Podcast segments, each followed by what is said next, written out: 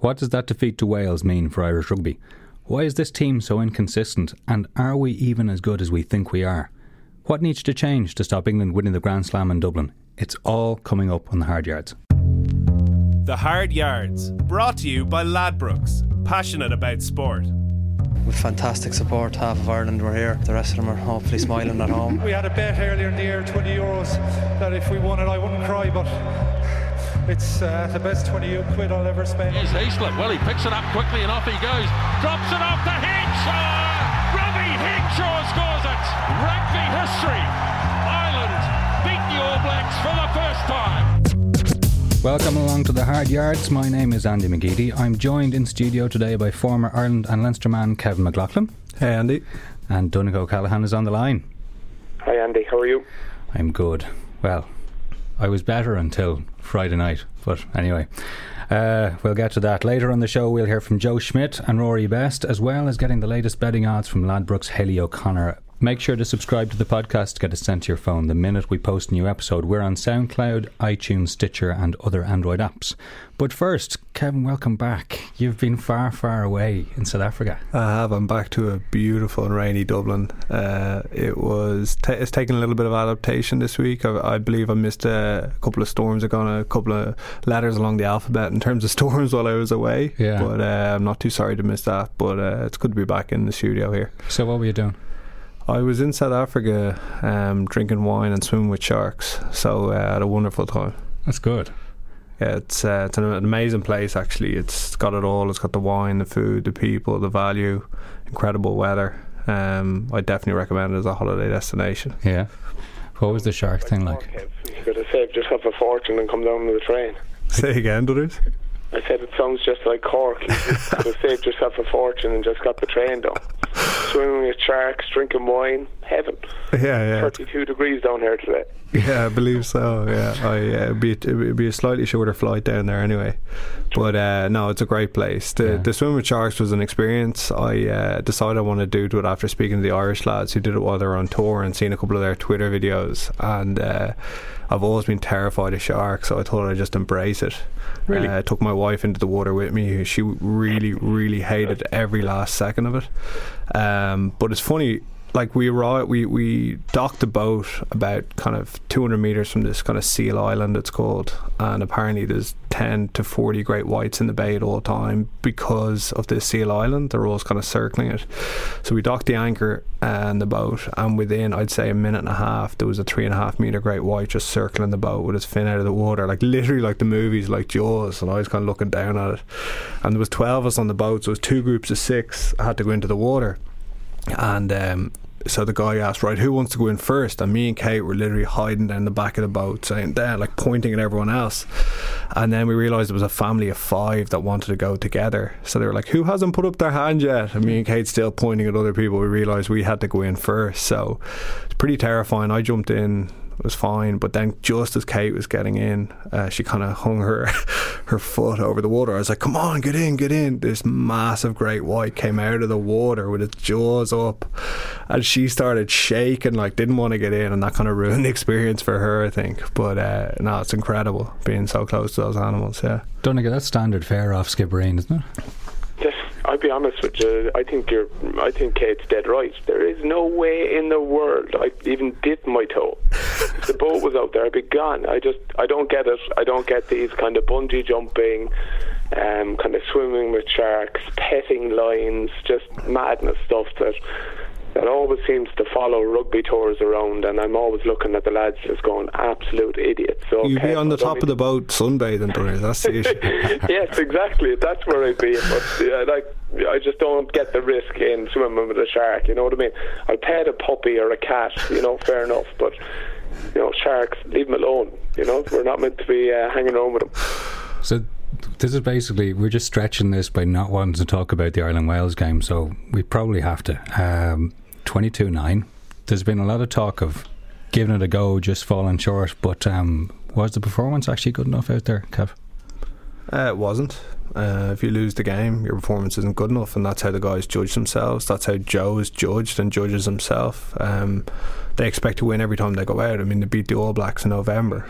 They know they can beat any team. On paper, they're better than Wales. There's no doubt they went into that game expecting to win, but at the end of the day, they didn't do enough. And you know, when I look at that game and I look at the England-Wales game in Cardiff about 3 or 4 weeks before, very, very similar shape. Like, Wales came out without a huge amount of creativity or without a huge amount of purpose, but actually just with ferocity and aggression and making it incredibly difficult to play. They went after Ireland's line out, they went after Ireland's ruck, and they just made it tricky for Ireland to play. And Ireland maybe just didn't have that winning habit when it came to the last 20, because they had plenty of opportunities to win but just didn't take them. Donegal, from your point of view, was this a matter of just small margins here, or was there something down about that performance? Yeah, no, I think it was small margins. I would love to run it by Roy Keane and give it, were we just unlucky, and see how that sits with someone like him. But I actually think it's just a mad thing to say, and I know, look, you'd be critical of performance, but we didn't kind of get the rub of the green either in that game. And you need it sometimes in big games.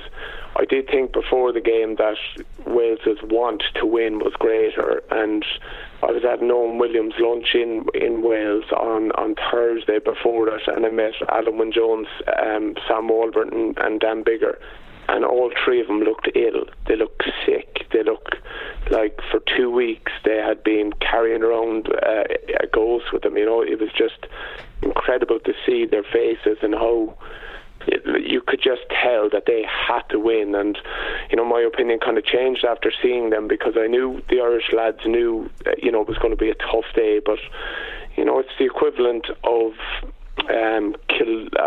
Kilkenny losing to the Scarlets in hurling and Croke Park. You know, that's the only way I could describe it. It is their national sport. You hear Howley speaking afterwards, and all the words he was using were emotional. You know, hurt, honesty, pride, and that was what was driving them that weekend. And I think it's worth watching back the last 20 minutes of that game, and we had real chances, but things like Robbie's incident, Jack dropping the ball, the knock-on that led to a penalty for Keane catching the ball in front of Keith. I think, if anything, everyone's been really harsh on that teams of us worked out, but I think we nearly overplayed. You know, that scrum on the 74th minute, like, our scrum was dominant. I thought we should have just kept going, try to get a penalty try. It was that type of a game, and that's my only criticism of the game. I thought sometimes away from home, like we said before, and against Italy, and it came off for us, that kind of scoreboard pressure.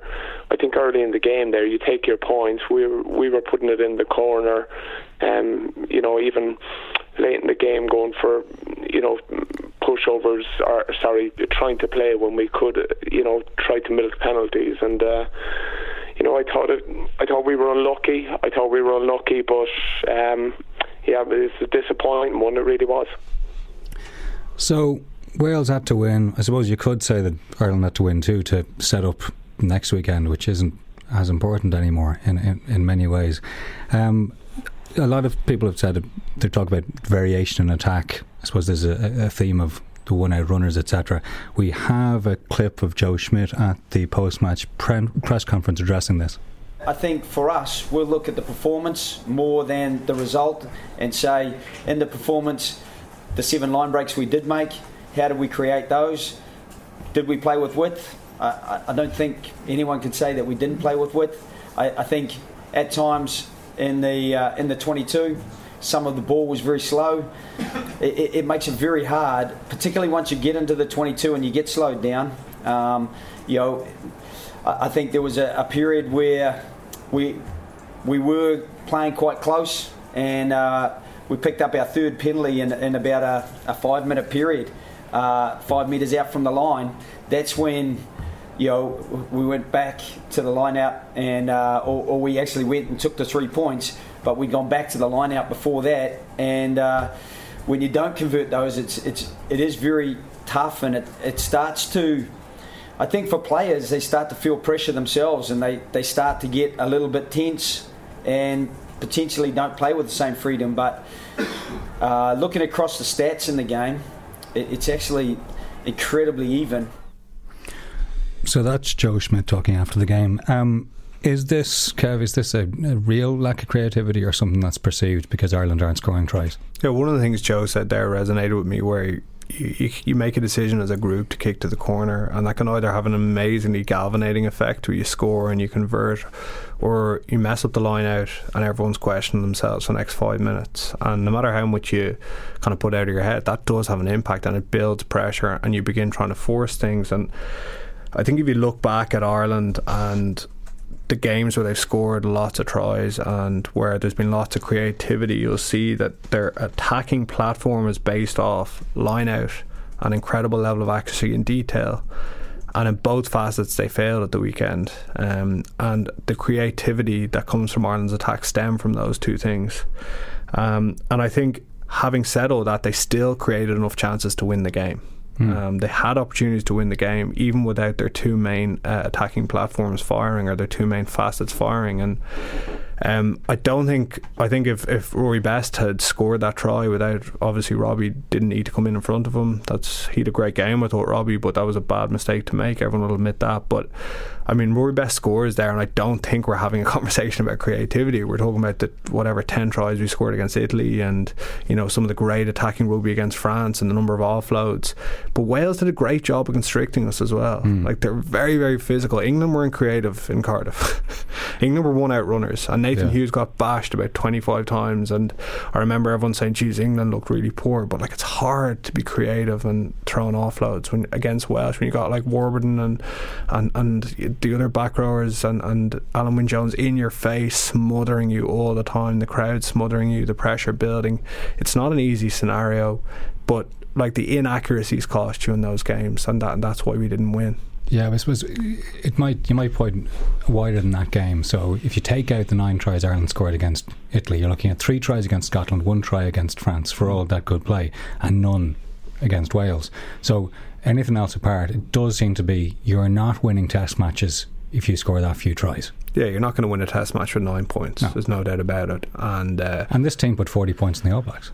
Yeah, this team put 40 points to the All Blacks and put 65 in, albeit Italy, and know how to score points, and there's a lot of great attacking talent there. But like I said, their game and their attack is kind of based on the premise that they're going to have a really stable and solid line out. Yeah. And that they're going to be really accurate and not make mistakes. And Joe focused on that a lot, and I think confidence comes from that, and then the offloads start to come, then you start to get over the gain line when you go through phases. Like, Ireland are a good phase team. They keep the ball well and they build pressure and they score from that, but if you're knocking the ball on after 5 or 6 phases, it absolutely kills you. And I actually think Ireland's tactics and Ireland's game plan worked. The plan was to put the ball up on Halfpenny and George North, which they did to great effect for the whole game. They got balls back from it, but they didn't execute when they got the ball back, and that's what really hurt, is that the game plan was there and the game plan was effective, but the execution wasn't. So Donegay, is right now, if you're looking at targeting Ireland for the next game, is it England shuts down Ireland's line out and make hay? Is it that simple? I'll be honest, I'd look at ourselves. I agree with G. My biggest query, and it's even been since the Italian game, which went our way, you look at France, Italy yesterday, France away from home, you take your points when they're on offer, and I just don't think we're... You know, maybe I'd question the leadership within scoreboard pressure, just to get 3, 6, 9, get clear, and then they're chasing the game a bit more. I think we turned down points early in the game that I thought we should have knocked over, and I agree with the lads. You know, I know everyone's questioning the patterns and plays, and are Ireland creative? I'd actually question, are the lads fresh? I thought an awful lot of our key players looked flat. And I think it's a massive ask, the way rugby has gone, even since we tugged out, to ask players to go a whole Six Nations playing 5 massive, intense games like that. And, you know, I'm a massive fan of Jamie, but you just look at, you know, his performance. It's because Jamie does every training session, every game. I can only compare it to what we did. And when you look at the Grand Slam year, that Scottish game, you know, Declan Kidney used his squad that game and had everyone you know, fighting and competing for places for the rest of it. It also gave a chance to freshen up some key players who came back the next week and felt like they really had to put in a massive performance. So I think the Scotland match was a kick up the ass, but my only thing I'd question is, did we use the squad as effectively as we could have? You look at it now, have we used John Ryan, Niall Scannell, you know, you look at the whole back row, with the exception of Pete, and maybe, you know, we haven't used a whole lot of a squad this year, and it's a massive ask to ask guys to go in, week out, do massive 80-minute slots. And I thought, to be fair, when Marnion came on, I just think he probably lacked the intensity of Six Nations. I thought he played really well, but I think he could have benefited from being used earlier on within the Six Nations, and I think that was the one to do with. Hindsight's a great thing, and look, it's easy to shout from outside, but you know, looking back now, I wonder, could we have used the squad more against Italy? It's certainly one of the things Joe used to do for Leinster. Is he you had 6 European Cup games in the group, and he used to change the team pretty much every single game, so make 3 or 4 changes. You had Johnny and stuff would always start, you have kind of 4 or 5 pillars, and you build around that, and he used to mix it around. I think international rugby is a little bit different. I think you have to be careful about making changes. England haven't really changed their team. They've made a couple of small changes and it hasn't impacted on them, but it's an interesting point, Dunners, because bringing in someone like Marmion and maybe a couple other people at the last minute that Wales didn't expect, it might have just changed things up a little bit. It's like, look, why isn't Joe doing that? Is it because of that loss to Scotland that suddenly you're under pressure and we need to win, as opposed to we need to try to play?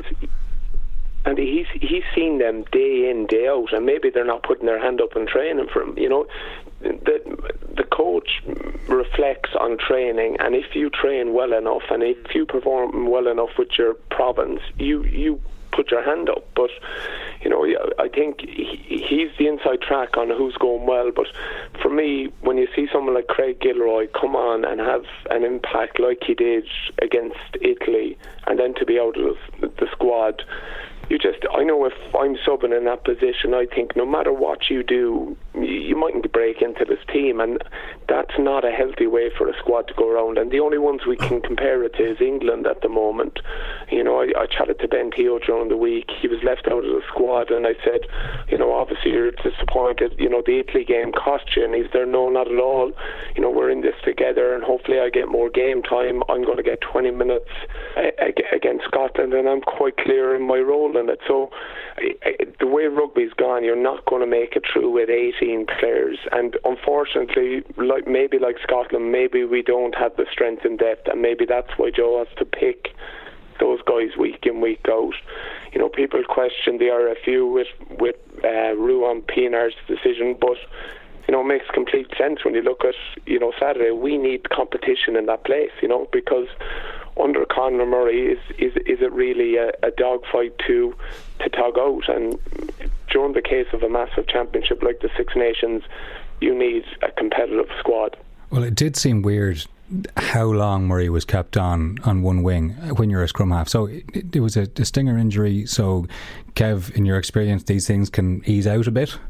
Yeah, I've unfortunately had plenty of stingers on my career. I'm sure Dunners has as well, and generally you shake them off, and it can take 3 minutes or it can take 20 minutes, but as a player, you know, the power is going to come back to your arm, and that's what you're telling the medics, and it's very hard for the medics to assess you, so you're kind of relying on what the player says to you to a certain extent. I think giving him to half time definitely made sense, and then if he's saying to the medics at half time that the power is back, it's hard for them to prove otherwise. It looked really odd. If you're a Marmion on the bench and you're supposed to be up to test match rugby standard, and you're looking at essentially a one-armed scrum half out there who can't pass properly, that tells you something. Yeah, it does. It's slightly different though, because if he'd broken his arm, then you'd be like, Jesus, what have I got to do? He's got to break his neck for me to get on here. But it was a stinger, and Marmion would have been told that it was a stinger, and Marmion knows what a stinger is, the power will come back to the arm eventually. But yeah, like, hindsight's great. We can all say, oh, Joe should have pulled him straight off, but like, he's been Ireland's most important player for last year. He's kind of good. So they were going to give him to half time, which I think was reasonable. He probably shouldn't have come out for the second half though.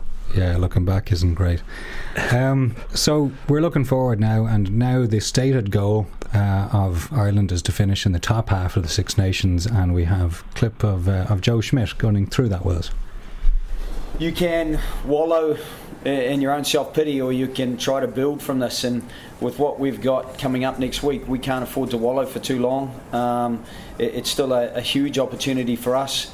We can still finish in the top half of the Six Nations, and that's still something that's incredibly important to us, and that's what we've got to turn the page to now. Unfortunately, it means that we are no longer in the hunt to win the championship. So what do you reckon, Dunnock? If I brought Roy Keane in here and asked him, so you know, your goal now is to finish in the top half of a six-team table, what do you reckon? Yeah, well, I think he's just been honest and upfront about it. You know, he has been 100% realistic. That's all he can achieve now. You know, be honest, he's exactly like Roy Keane. It would kill him to actually even say that. So, you know, no one's more disappointed than Joe Schmidt and the squad at the current situation they're in.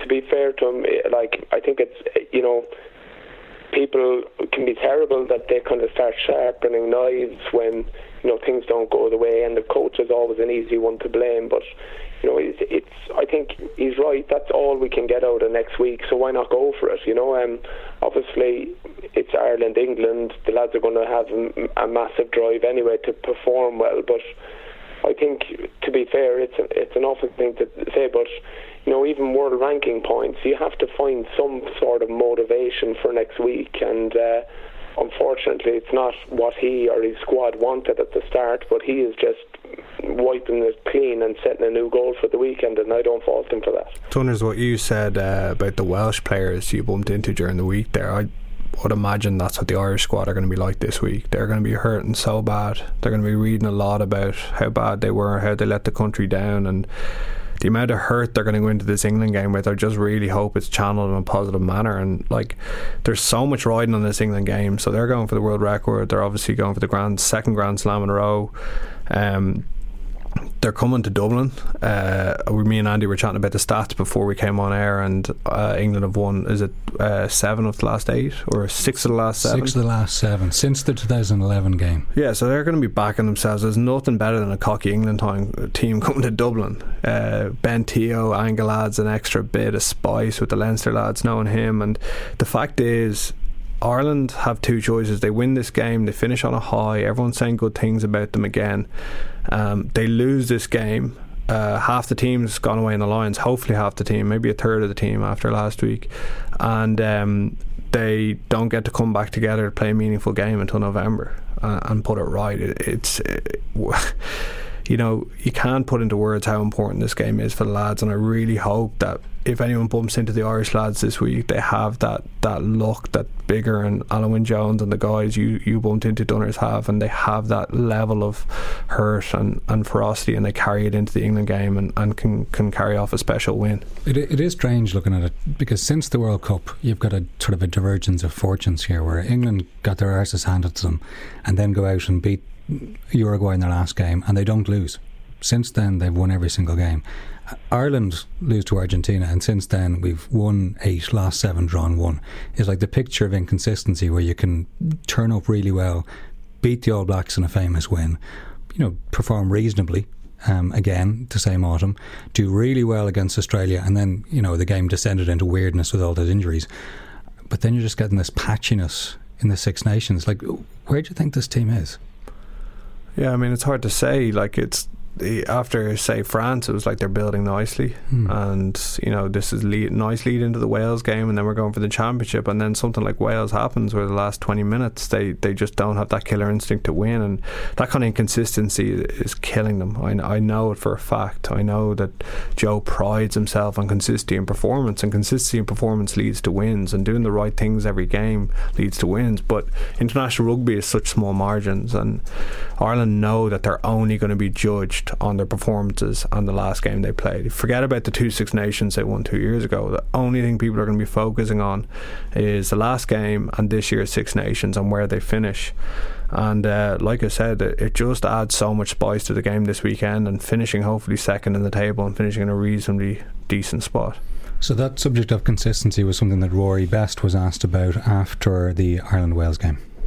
Look, it's obviously hugely frustrating to lose those couple of games, but I think the difference now is that, you know, when we talk about consistency, maybe 4 or 5 years ago, it was really good performance, really poor performance, really good performance, really. Whereas, you know, we've got a reasonable level of consistency, and we just make a couple of on our slightly off days, we just make a couple of silly, unforced errors, which at this level are massive. You know, we had a few opportunities to score there, and we either didn't convert them through, for example, the maul try, or else simple knock-ons that, you know, and they cost you dearly. So look, in terms of consistency, we always strive to be better, and we always try to win the next moment. But I think in terms of overall performances, we do get a reasonable level. It's just those silly little mental errors. Based on what Bestie was saying there, is they're relatively happy with their performance level, and they know they're performing well enough to beat the top teams and win at international level. But at the end of the day, it comes down to results, and they know that. And results and mistakes, though. I mean, you're in danger of making Henshaw into a scapegoat here, but it was, for a Joe Schmidt team, that was an amazing error to make right in front of the referee in that situation. Yeah, and it comes back to the detail thing. Like, it's a penalty every time, but I wonder if you'd another referee that isn't Wayne Barnes, a lawyer by trade that looks to the letter of the law every time. You watch the English game back and you see their maul try, and Haskell is behind Launchbury. Two of them, like, Kev, if you can describe it better, two men in the boat, you know, that kind of penalty for blocking and not leaving access to the jumper, that's a penalty, but they score off it because the ref doesn't pick it up. You know, stuff goes on. Don't get me started on Wayne Barnes. Yeah, 100%. It's a penalty. He's right. Robbie comes in, but you know, that's what I'm talking about. The things that go your way, and I just think we were unlucky. I think people are being overly harsh on both Joe and the squad. I think they're really looking for a post-mortem here to dig deeper, and I don't think that's the case. I think the lads are hurting. I do think they went out to perform, and if you watch it from the 65th minute on, you know, the game was in the grass, and we were playing the rugby to win the game. And I just think it kills me to say it, but I think we were unlucky. It didn't go our way, which is really unfortunate. But people are trying to dig deeper and look for more in it. 100%. I personally myself, I think we could have used our squad better within the Six Nations. But no one's hurting like the lads in the room, and you know, I think that's a perfect example for me. 100%, it's a penalty. It's right to the letter of the law. But in another Six Nations game, another referee interprets it totally different. I disagree. Like Wayne Barnes, when he listened to him back, he said that the maul had stopped and Robbie Henshaw propels it forward. It doesn't. You know, Rory and Ian are moving forward. They would have scored if Robbie didn't hit the maul. So, you know, maybe the only lesson to learn from that is backs should stay well away from men's work, you know? Yeah, I backed that one to the hills. I was always told, get out of there, you're just going to do nothing good, and only bad things can happen. Yeah, it's very true. I think we used to tell the backs to F off when they came anywhere next hour near our malls in Leinster, but yeah, I mean, it says a lot about Robbie's intent. Like, he's like an unbelievably physical player, he'd do anything for the team, but just obviously made a mistake in this scenario. But just going back to what Dunners was saying, like, the fact is you lose, playing at the top of your game, you're playing international standard, you lose, there's going to be a witch hunt, like, and the lads know and accept that. But to Dunnigan's point about there, in fairness to Wayne Barnes, it's a penalty, right? And if we're giving out about other teams getting away with it, the other team shouldn't get away with it. Like, you're going in front of the ball carrier in that situation. It's a penalty. Yeah, listen, as much as I'd love to blame Wayne Barnes, because I greatly dislike him. Yeah, no, but hold on that point, actually. So this comes up every time Ireland play against Wayne Barnes. Yeah, Freudians, they literally Freudians play against him. explain to me why there'd be that perception of a player that he's difficult for Ireland to play with. I don't know. He just tends to those marginal decisions. He tends to go against Ireland, and like I try and take my bias out when I watch it, but the bias is just growing all the time. Every time I watch him referee Ireland, I know it's going to be tricky. And like you can look at the penalty count and say 10-4, but like that's been the case in every game Ireland played, and they're so disciplined. But just a couple of key decisions. The fact he didn't go back and have a look at the forward pass for Wales' first try as well. I think that's the very first pass in the move. Have a look. At least what have you got to lose by going back and have a look? Like immediately I saw it, I was like, that's forward, and you didn't even have a look. I just think little things like that, but again, like Ireland aren't going to blame him, we can't blame him. The fact is, like, Robbie doesn't go in there, we score the try and there's no issue. So it's our actions you got to look out for there. I'd hate for that to even be seen as a mistake out of Robbie. I thought it was brilliant. He was brilliant on Friday night. I thought even after that incident, he went bouncing ball on the ground, is scrapping around, and he's the first on it. It just showed his want and desire to win, and hitting that maul, he hits it with everything he has, and the only spot he can hit it, unfortunately, Wayne Barnes, and it's always my frustration with Wayne Barnes. He's always right. It's to the left the law, and but I think we're scoring there anyway, and I would hate if Robbie's blamed for caring and wanting us to score. I think he had a super game, and unfortunately, an incident like that, and I hate that about any sport, even when it comes to penalties in soccer, that something can be blamed on one individual, and I think it's an unfair way to go about it. I do think, there was opportunities for us to win it, and if you look at that, that scrum on the 74th minute, I would have 15-9, just leave our pack at it. With someone like Wayne Barnes, he's the type of referee that could give a penalty try there, and the way our front row had been going, bringing on Keane there, and you've Jack putting, or you've Tyg doing a great job. I would like to see us really go for that. So, message is, good game, Robbie, but stay away from things you might not understand. When we come back, we will talk about England's demolition of Scotland at Twickenham. The Hard Yards on Sports Joe, backed by Ladbrokes. So we're back. England 61, Scotland 21, and it didn't seem as close as that, Kev. No, England were good, and I think after about 10 minutes everyone knew it was going to be a cricket score, and that was with Scotland having 15 men on the pitch, despite the fact that there's no doubt in my mind they should have had 14.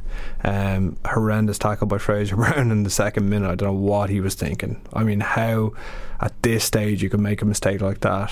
What does that get put down? Is that the guy's been too amped up, too revved up? Or like, the fact is, you have time when you lift the player up, you have time to think about, right, what do I do next? You three choices. You can put him down gently, you can drop him, or you can drive him into the ground, and the third one's going to get you a red card. The second one might get you the dropping one might get you a yellow card. But I have to say, I thought that kind of set the tone for Scotland. They were sloppy, they were so disappointing, and they just didn't seem like their heads were in it, which is pretty astounding considering they were still in the hunt. And it was a Calcutta Cup, and there were a lot of things to play for, but they did not look like their heads were in the game. And I know England were great, but I think Scotland made it easy for them to a certain extent. Donncha, I mean, Scotland were poor, they had some injury trouble themselves during the game, but England were really, really good. I mean, everything they tried came off. What do you think was the difference in England going into that game? Yeah, I think England were clinical. I think they got reward from kind of doing your homework. And you know what? Coming into the kind of second last game, you've seen the teams, and in the other games beforehand, you've seen how they're defending or what systems they're using and off maybe set piece and stuff like that. So I think, to be fair, Eddie Jones and his team off the pitch did an incredible job, because they scored an awful lot of tries off kind of first strikes, line out, and then just the backs, doing whatever they do, but just getting scores out of it. I think you're right though, Andy. I think Scotland came out to play England, and it thought it was like another scene out of Braveheart. I think they were too emotional, they were too wound up. I think you're right.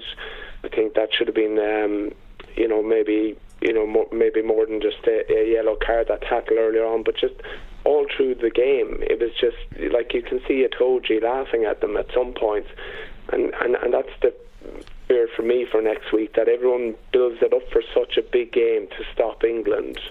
We need to beat England because we're better, you know, technically, and we've better systems, and that we can perform better. But if we go into this emotional type game, you know, I don't think we'll get any reward out of it. I think we'll get exactly what Scotland got. I think we've to put massive emphasis on our process and our game plan and really executing that. And, you know, obviously when it comes to collision, there is, you know, the history and everything that goes into an Ireland-England game, but that's not going to win it. And I think Scotland went out with that as plan A.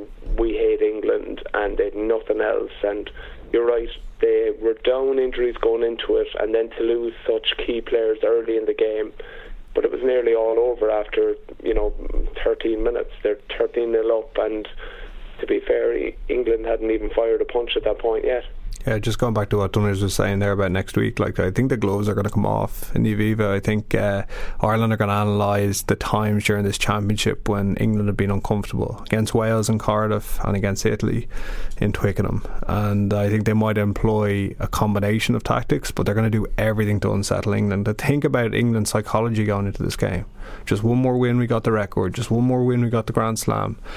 And a little bit about what Joe was talking about is a couple of errors, a couple of things go against how you think they'll go, and pressure builds, and that's what they want in the England mindset. Build pressure, get them doubting themselves a little bit. In terms of England's mindset, they're going to go in, they're going to go after Ireland's line out, and they're going to try and force mistakes. And I think we'll see Peter O'Mahony coming into the Irish line to try and improve things there.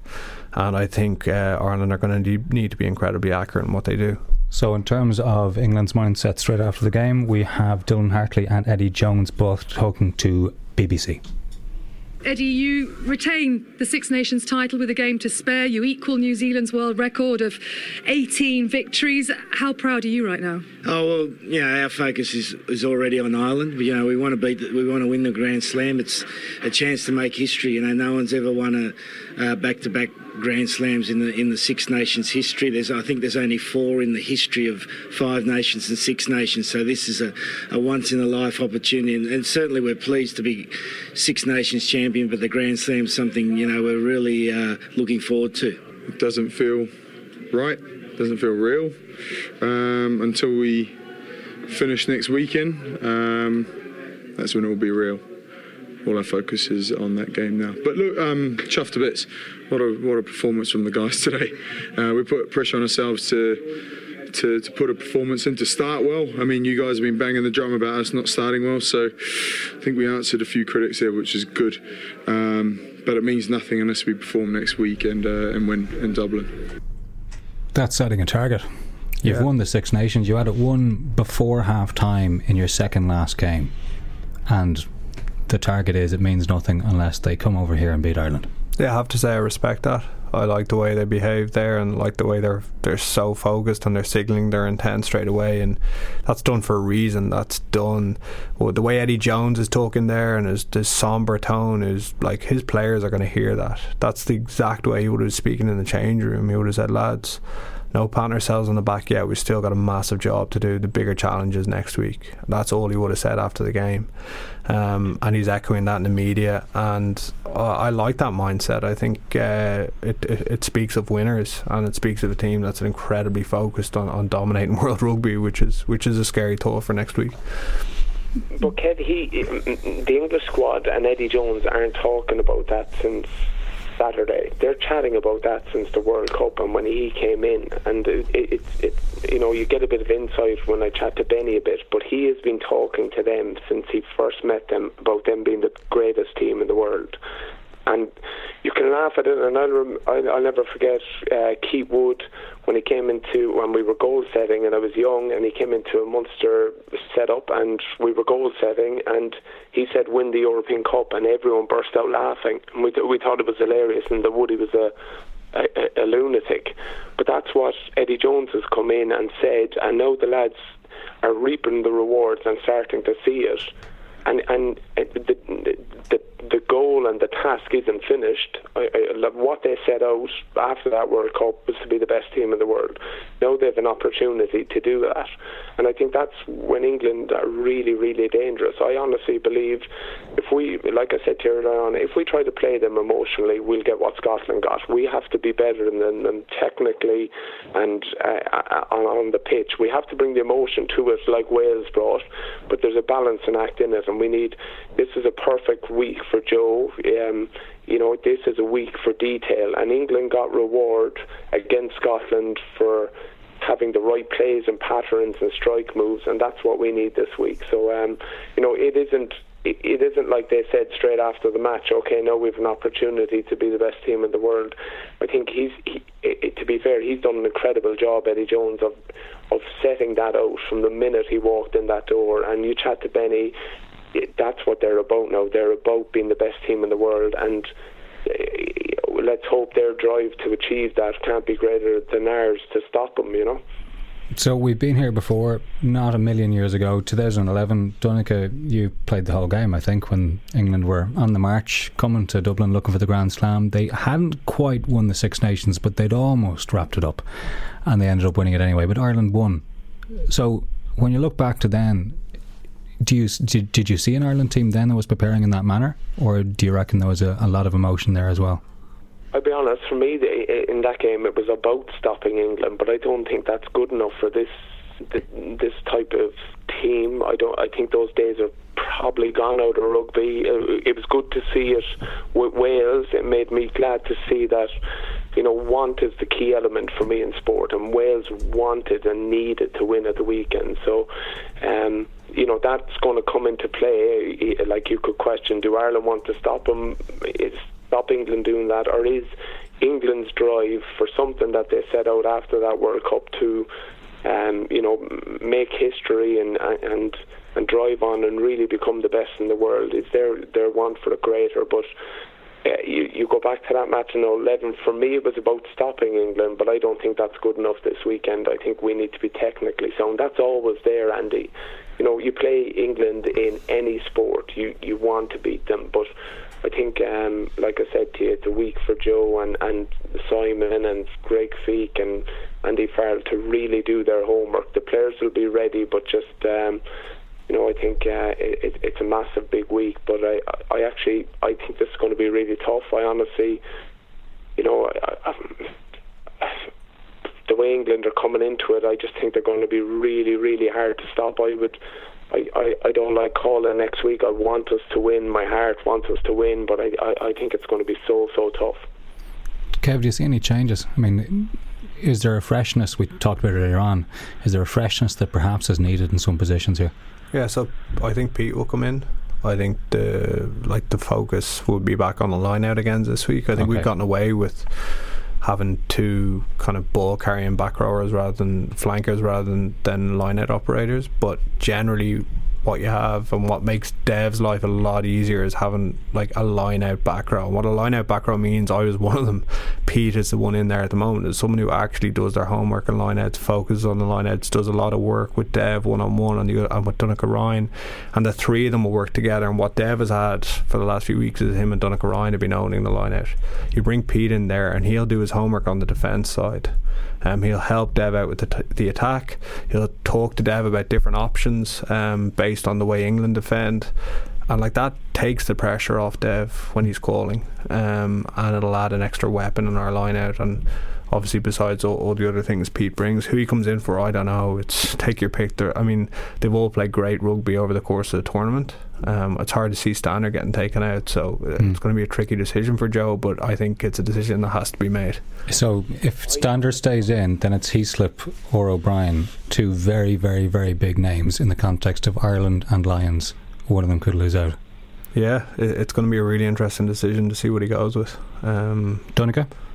I'll be honest, personally at this point, I do think, you know, we should have used the squad more, but where we are this week, I don't think you can. I think Rob Howley got reward for backing his players. They played for him this week because he went out for them by selecting them, and they rewarded him with his performance. I think if Joe was to do the same, I think he'd get the same response. Guys know that he has every reason to leave guys out of the team, but I think it would galvanise the whole squad. If he backs them, he's backed them all Six Nations. It's one game to go, but I think I'll be honest, I'd leave the team as it is. I do agree with Kev with the line-outs, but I think an awful lot of that comes back on Dev. You look at Paulie when his work, when he used to do it, throughout the course of this Six Nations, he used to change the line-out calls, he used to change triggers, he'd actually come in with new line-outs, and maybe that's for Simon Easterby and the line-out leaders to have different options. Obviously, it doesn't help Rory in his quest for pushing for lines, but that's an area that definitely needs work, and sometimes it's no harm to have a new menu within the Six Nations. And I think the squad could have been used greater throughout the Six Nations, but at this point in time, I think we should go with the same team. So next week, England obviously looking for the Grand Slam, Ireland are looking to finish in the top half of the table, but there's also a lot of Lions stuff going on in the background here. England's win over Scotland, like a performance like that could have put a lot of players onto the plane who might have been 50-50, let's say, with a Scotland counterpart. How big is this weekend coming to someone like Jonathan Joseph versus Gary Ringrose? Yeah, it's huge. I think the weekend, from a Lions perspective, on top of other things, couldn't have gone worse for Ireland, because I think Gats, when he's picking his squad, will always have red tinted glasses on.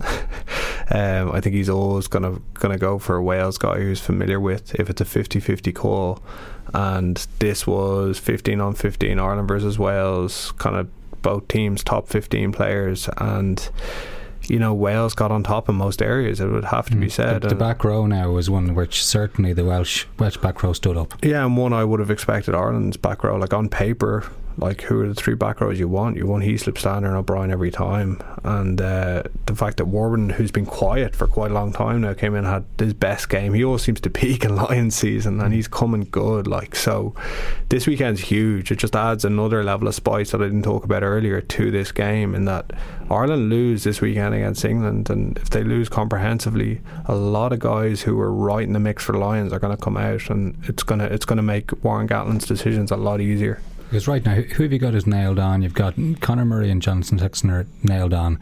McGrath and Furlong. Yeah. Best is nailed on. Yeah.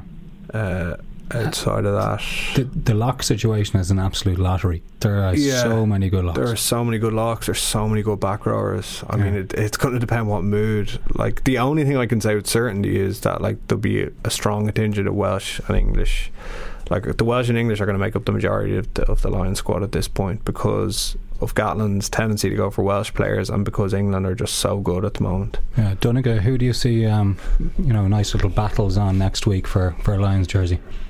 Yeah, I think you're right. I think there was guys definitely. I think Warburton this weekend, I was thinking about it, the Welsh lads don't have much opportunity, and last week was their chance. It was their final trial, because unfortunately maybe the Ospreys guys will make the Pro 12 semis and finals, but they're out of Europe, so their regions have no other opportunity.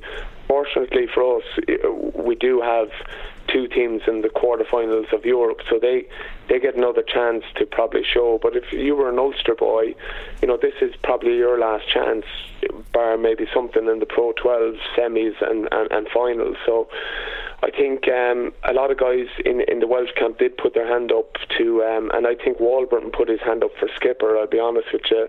I think Alun Wyn Jones put himself on the plane again. Not that you'd ever question it, but I think, like he said, that position is really competitive. But I think it's going to be, there's a lot of a time out before Lions, but this is some guys' last chance, and it's some guys in the English setup that their clubs mightn't be in the knockout stages of both Europe or the Premiership, and it's their chance to have their last go. And I think you know, guys last week knew that, and that's why when you see guys like Alun Wyn Jones and when you see guys like Sam Warburton, that's why they're sick, you know, because they know their big dream could be dashed, and I think that hopefully is the case for, you know, the likes of our back row and some of our players this week. So here's hoping you see a lot of white-faced Irish players around the town looking a bit down in the dumps and ashen. We'll let Dunica go, and next we'll be back with Hayley O'Connor from Ladbrokes. The Hard Yards on Sports Joe, backed by Ladbrokes. Welcome, Hayley O'Connor from Ladbrokes. Hi, how's it going? It's going okay. We've talked our way through the emotional, you know, the wallowing in the defeat. So now we're looking forward. So Ireland against England, what is the spread currently? Well, I think last week when I was speaking to you, we thought Ireland would be favourites, and, like, you know, with the England with a point advantage, and obviously it's different now after our defeat in Cardiff. So Ireland are 5-4, England price now at 4-6, and I anticipate they could, depending what happens with the injuries, they could get shorter. Like if Murray and Sexton don't line up, they're definitely going to get narrower in the betting. You can back England -2 at even. Well, they're 10-11 now, and Wednesday they'll probably be even money. But our kind of main concern now is that they're going to get very, very strong for the Grand Slam. I think Jonathan Joseph was saying he's going to treat the match like a World Cup match. So. Like England really, really want to win this. If they win back-to-back Grand Slams, I think they're the first team to do it since the Five Nations as opposed to Six Nations, but we're actually going to take on England because we think, despite what's happened, Ireland are still a very, very difficult team to beat at home. So, or maybe we're just feeling patriotic. On Paddy's weekend, patriotic. Two points, Kev. Does it seem like a 2-point game? Yeah, I think it's about right. Personally, I think Ireland are going to win. I think they'll just have enough. I think they'll channel the passion and ferocity hopefully into an accurate performance and unsettle England and put doubts in their head, and it's going to be a very, very close game. Yeah. Lions. We did talk about Lions places earlier on, but what do you guys see? Who's on the plane? Well, there's been a big shake-up with the Lions. We've suspended the betting until we know what's going to happen in terms of injuries and all of this. But we, you know, at the last time we touched on the Lions, like a lot of the Irish players were odds-on to make the starting line-up.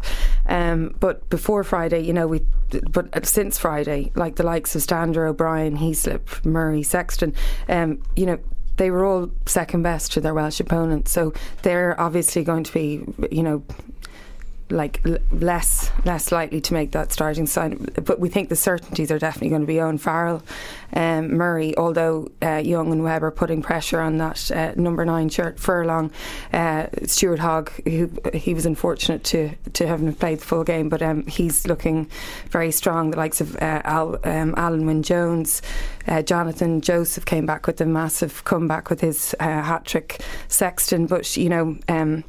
Sexton for number 10 or Farrell for number 12 or Farrell for number 10. So we think that those are going to be the most likely, and then everyone else is going to be extremely competitive. Sound about right? Yeah, sounds about right. I think like in places like the second row and the back row, there's just so many options and so many different ways that Warren Gallen could go, and it'd be hard to argue with him. There's so much quality there, and like I just hope he takes off those red tinted glasses when he makes some of those big decisions. Maybe buys a pair of St. Patrick's sunglasses instead with green tint when he's making some of that. Yeah, so you're saying there's a chance. Yeah, exactly. Where are you after tomorrow? I'm off to Cheltenham tomorrow. I can't wait. Yeah. Any tips for us poor Ediths? Well, I was doing it today. On Tuesday, I really liked the look of a horse called Petit Mouchoir in the Champion Hurdle. I think some people who've been looking at the race have those red tinted glasses. They're looking at the English horses, but I think he's done a lot more than he should. He actually probably should be a lot shorter in the betting. So I like the look of him. There's hopefully a mare called Early Beach lines up in the Supreme Novices. I like the look of her. I'm going to put everything I have within reason, which is a very small amount, on Undisco during the week. And I think for if you're going to have a bit of crack in the Gold Cup, which is the finale of the meeting on the Friday, something like Champagne West at a big price. It's a really open field, so I'm just bracing myself for 4 days of madness. Who's favourite for the Gold Cup this year? A horse called Q-Card, who he is. The first time he ran at Cheltenham was the first year I worked in Ladbrokes, which was like 7 years ago. So that's a really long career that he's had. But he's 11 at this point, so a lot of people saying he's over the hill, and I think he's probably that price because of the affection he has, the public's affection.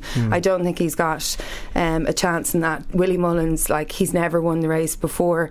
He's got Don Cossack, who's come second twice, but I just think give something like it's a kind of a chancy race, this one, so something like Outlander might have a good chance. He won the Lexus, and that's a really good stepping stone, so I wouldn't say go with any of the favourites in the Gold Cup. I'd say have an each way bet at one of the big prices, because it's a really strange race. That's what I've been doing wrong the last few years. So this is basically your Glastonbury, isn't it? My personal Glastonbury, yeah, no, it's really good fun. Every year there's something different about going to Cheltenham, and like, you know, it's a really magical place if you've never been. And everyone talks about the Cheltenham Roar, like the first race. You can't, the grandstand is like shaking, and you can't hear the commentator for the first couple of furlongs. And there's lots of colourful characters, a couple of weirdos, a couple of celebrities like Jordan, some royal family. You know, it's brilliant. I remember like when my claim to fame was I was doing an interview on the track, you know, and they showed on the televisions, and there was a bit of delay, so there was like a 5-minute delay, and I was walking past the royal box, and then I could see my face on the screen, and I was like, oh my god, the royals could be watching me. Like, they probably weren't, but I was like, technically they could actually see me on TV, so I was delighted with that. But it's a brilliant place, and actually the Irish have just really excelled in it over the past few years. I think we've 14 Irish winners is the most we've had. Who knows what's going to happen this time around, but yeah, it's electric. Okay, I'm all for going. We can end this on a week of Ireland hopefully excelling in every way. Yeah, you know, on every field. I do note that Kev was writing down all your tips there. Oh God, I'll be held to account the next time I'm in. It's the last 3 years miserable Cheltenhams for me. So I know nothing about horse racing, but I like a punt at Cheltenham. That's fair. I think everybody does. It's that time of year. It is. Right, we'll wrap it up. Kevin McLaughlin, thank you very much. Cheers, Andy. Thank you, Hayley O'Connor from Ladbrokes. Thank you now, but maybe not next. So the next Sunday be different. Thank you, of course, to Donncha O'Callaghan for dialing in. Joe Harrington is our producer, and Shane Dempsey is on sound. Get in touch by tweeting any of us or at sportshow.ie, and subscribe to the show on iTunes, Stitcher, SoundCloud, or through your favourite podcasting app. This has been The Hard Yards. I am Andy McGeady. Thanks again for listening, and we'll see you next week. The Hard Yards, brought to you by Ladbrokes. Passionate about sport.